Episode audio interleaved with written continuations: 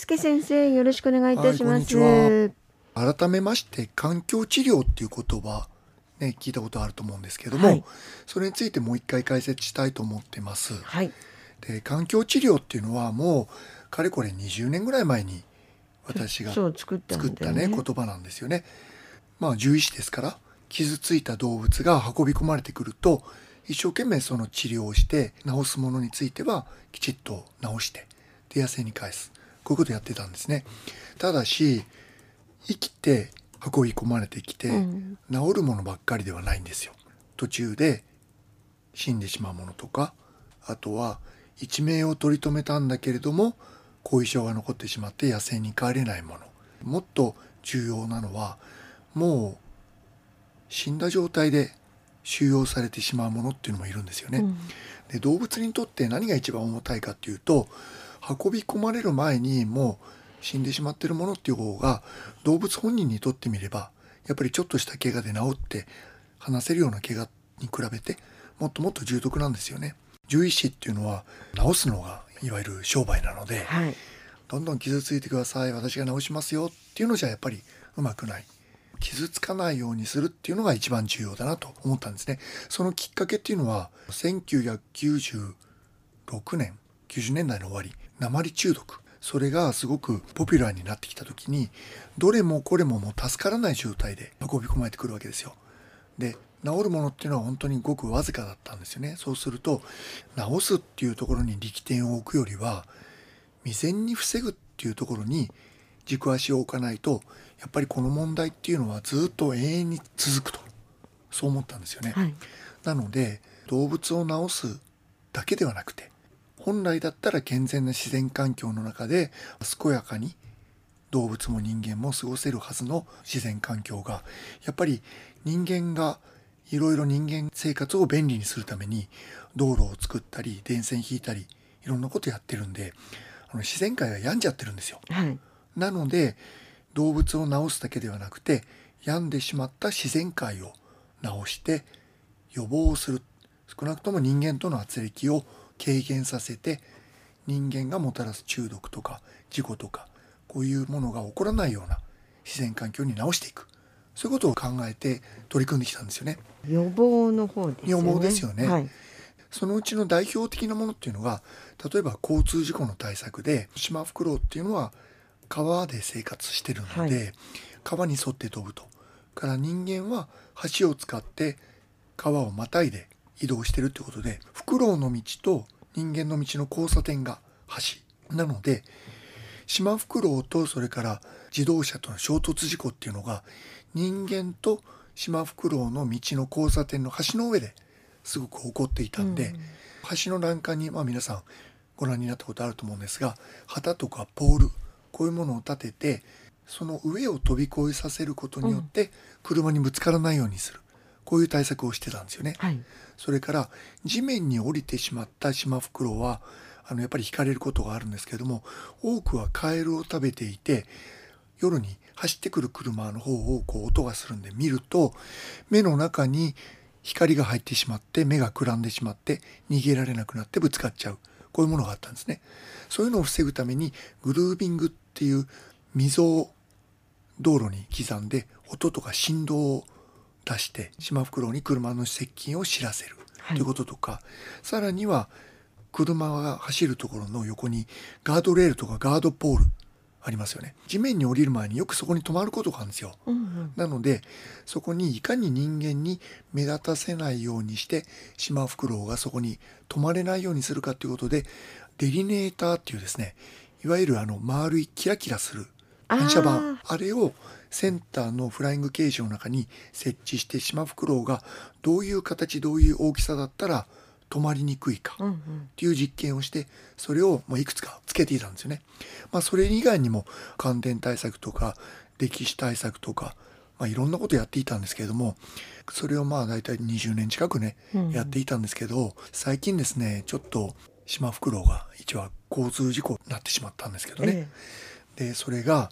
あるシマフクロウの生息地の中に今お話をしていたグルービングとかそれからポールとかもぴっちりしてあったところで起こっちゃったんですよ。でそれはこの切れ目というかね間のところにシマフクロウがちょうど入り込んでしまってぶつかってしまったんですけれども、うんやっぱりそれも限界がどうしても出てきてるっていうのもあるんですよね。もちろんそういうことをきっちりとやっていくっていうのもそうなんですけど今もう一歩進んで今シマフクロウに小さな発信機をつけて。あはい。でシマフクロウが本当にどういうふうに川とか道路とかを使っているっていうところを確かめた上でもう一回洗い直しをして足らないところはつけていくと。そういうことをやろうと今思ってるんですよ。ただそればっかりではちょっと防ぎきれないので重要だなと思ってるのはそのシマフクロウが事故に遭う可能性がある場所っていうのを一般の人に知ってもらうってことが重要だなと思うんですね、今で言うととにかくカエルを食べに降りてきてるんですよ。で一つじゃあカエルが地面をこう歩いてるところっていうのはご覧になった方もいると思うんですが春と秋の雨の日の夜気温がぐっと下がった時そこにカエルがすごく道路の上に現れるんですが大一量にね。大量に。でもう一つ今の時期もうちょっと終わっちゃったかもしれませんが多いのは水芭蕉が咲いてるとこあもう終わっちゃいましたけどね。水芭蕉が咲いてるとこもしくは咲いていたところ葉っぱ大きいから分かると思うんですけどああいうところっていうのはとにかくウェットな場所なんで、えカエルが発生しやすいんですえよ、だからドライバー特にあの釧路近辺に住んでらっしゃる方はどういうところが危ないんだっていうことを、実際にシマフクロウを見たりカエルを見なくてもちゃんと分かるようなそういうなんかアナウンスメントをちゃんとしていかないとやっぱりみんな引きたくて引いてるわけではないのでね。ね。だからそういうことも言っていかなきゃいけないんですがやっぱり一つそこには問題があってここシマフクロウいるよと。いや裏返せばそういうことですよね。なんですよね。うん。だけど今いなくても将来的にいるようになったり一時的に使ったりっていう場所。だからそういうところをやっぱり頭に入れながら運転してもらわないといけないなと思っていて、うん。だから今言った水場所がある場所と道路の真横に並行して川がある場所、うん結構多いですよね。多いんですよ。それから特に高低差があまりない場所。カエルがウェットな場所にいたとしても道路がちょうど盛り土になっていると盛り土を一生懸命カエルが上がってそして道路を越えてまた下がっていくっていうのはなかなか実はないんですよね。うん。だからちょっと混戦地域考えても例えば国道なんかっていうのはできるだけこの平らなとこ走ったりしていて吹きとかそれから水場所とか小ごみとかそういうのがいっぱい生えてるような場所。山菜採りに行かれると思うんですけれどもここは吹きが多いねとか水場所があるねとか小ごみがたくさん生えていて長靴じゃないとちょっと行けないような場所とかね。あるいは釣り人が道路に止めてそのまますっと川の方に歩いていけるような場所。そういうところっていうのをご自身の行動圏の中でちょっと考えていってもらいたいなとは思うんですよね。そういうとこばかりだと思うんですけどねこの道と。そうなんですねただ林道とかっていうのは車の走行音がするじゃないですかはい。やっぱり圧倒的に事故が多いのは国道うん。それから大きな道路でそれを防ぐだけでもやっぱりだいぶ違って、うんでとにかく前々から言ってるように増やす努力っていうのと減らさない努力っていうのがやっぱりすごく希少種の場合重要で、うんいっぱい増えてもどんどん死んじゃえば増えないだけども今のペースで増えていっても減る数が減ればやっぱり増えていくと思うんですよね。だからとにかく人為的にそうやって殺さないためには道路をなんとか工夫するだけではなかなか難しいんだなっていうのが最近ちょっと身に染みて思うようになってます。で今回事故が発生してしまった場所っていうのもその前に幼鳥子供が過去数年にわたって分かってるだけで2羽交通事故死してるんですよ。えその場所で？その場所の数キロ圏内で、うんうん。そして今回はおそらく繁殖していたお母さんなんですよ。子供を産めるまでにこう育って大きくなったシマフクロウっていうのはやっぱり勝ち抜いてきたうん。エリートのシマフクロウなんですよね、そういうものの芽を摘んでしまうっていうのは生涯の中で生み出すはずだった。そういう子供もやっぱり芽を摘んでしまうことにもなりますし、あとは言ってみれば事故って無差別なんですよ道路にカエルが出てくるネズミが出てくるっていうのをちゃんと分かっていて賢く今風に餌のある場所っていうのをちゃんと学習してそこを餌場としていたものがやっぱり事故に遭いやすい。うん。ってことを考えると動物の方から人間の方に近づいてきてるっていうことを認識しなきゃいけない。うん。要するに一昔前は人間が山の中に入っていって木を切りすぎたり空き缶投げたりそういうことで野生動物が住んでいる場所を荒らしていると、うんだから木を切らないでおきましょう。ゴミは持ち帰りましょうってやってたじゃないですか、ええ。でも今はそれだけじゃなくて動物の方から人間の方に近づいてきている。で今風に生きている。出てくるかもしれないなってことを頭に入れながらやらないとやっぱり防ぎきれないそして特にこの希少種が多い道東はですね他のどこの日本の人たちよりももっと具体的に頭にそういうものを描きながら共生への道をですね模索してで実行していかないとなかなか行政とかに任せるだけだと限界があるなとうん。残念ながら。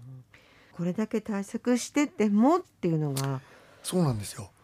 で行政も一生懸命やってますし僕らも行政を動かすためにいろんなエビデンスを積んで本当にカエルを食べていたのかそれから出会い頭でぶつかったのか地面に降りていて止まっているところをぶつかったのかっていうのは法医学的にわかるんですよ。うんうんだからそういうところを突き詰めてね一生懸命言ってるんですけれどもどうしてもやっぱりそれだけだと難しいですよね。なんとかこのもうちょっとこういうものをメディアを介してるのかな浸透させていきたいっていうのがあるんですけどどうやったら伝わりますかね？いやー、まあ、視覚的なものですよね一番はね。難しいのはね例えばある道東のね、まあ、今撤去されたんで言いますけど根室の方でシマフクロウに注意って看板立てたことがあるんですよ。20年ぐらい前かな、うん。思いっきりシマフクロウの絵描いてそれね環境省に言ってもらって撤去してもらいました。要するにシマフクロウここにいるよっていうといやそうね。当然カメラマンとか、そうですよねね、バードウォッチャーとか、うん。もしかしたら巣があるかもしれない子供見えるかもしれないっつって、うん。山に入っていく人もいるかもしれないじゃないですか、だからねなかなか言うように強制っていうのは難しい。難しいんですよ。だから本当にね何とかしたいっていう気持ちと何とかなるのかっていうクエスチョンと、う、うん。今ちょうど僕そこにぶち当たっていてただやっぱりねなんとか隠して隠してっていうんじゃね限界がもう出てきている北山椒の照井さんもおっしゃってましたね、ああ今までは言ってしまうとやっぱりそこに人が集まるんじゃないかって。だけどもうそれだけじゃどうしようもないって言ってマップを作ったっていう、そうですよね、うん。ただやっぱり島袋となると被写体としては申し分なくいやてそれはそうですよね。みんな撮りたいじゃないですか、うん。夜だったりすると。今はねだいぶなくなりましたけど昔はフラッシュ焚いたりもっとひどい人だと餌付けちゃったりいろんなこういう一つをこう対処しようとするともう一つのそういう圧力を生んでしまったりっていうのがあるんですよ、だからねこういう自然環境とか野生生物の方っていうのは最後は人間対策、あそれは言えてるかもしれないですうん。ね、動物のためにっつって一生懸命やるだけじゃなくてやっぱり人間をどうコントロールしていくかっていう、うん。これはとっても難しいですよね。だからまあこそれこはねが一番大変だと思いますなんですよね、だからもしねお聞きのリスナーさんがねこういうことやったらどうかとかね何かちょっとアイディアがあったらまたそういうものできるかできないかは全く別としてさまざまなアイディアあのいただきたいんですよ。で僕らみたいな当事者あるいはこの獣医師が考えるだけじゃなくて実際に環境を活用するために山菜採り行ったり釣り行ったりキャンプしたりっていう人の方がもしかしたらそういう情景をね分かることもあるかもしれない、うん。ハンターとかもそ含めて。うですねだからちょっとね市民参加型で意見を募りながらやっぱりやっていかなきゃいけない時代かなとすごく思います。はい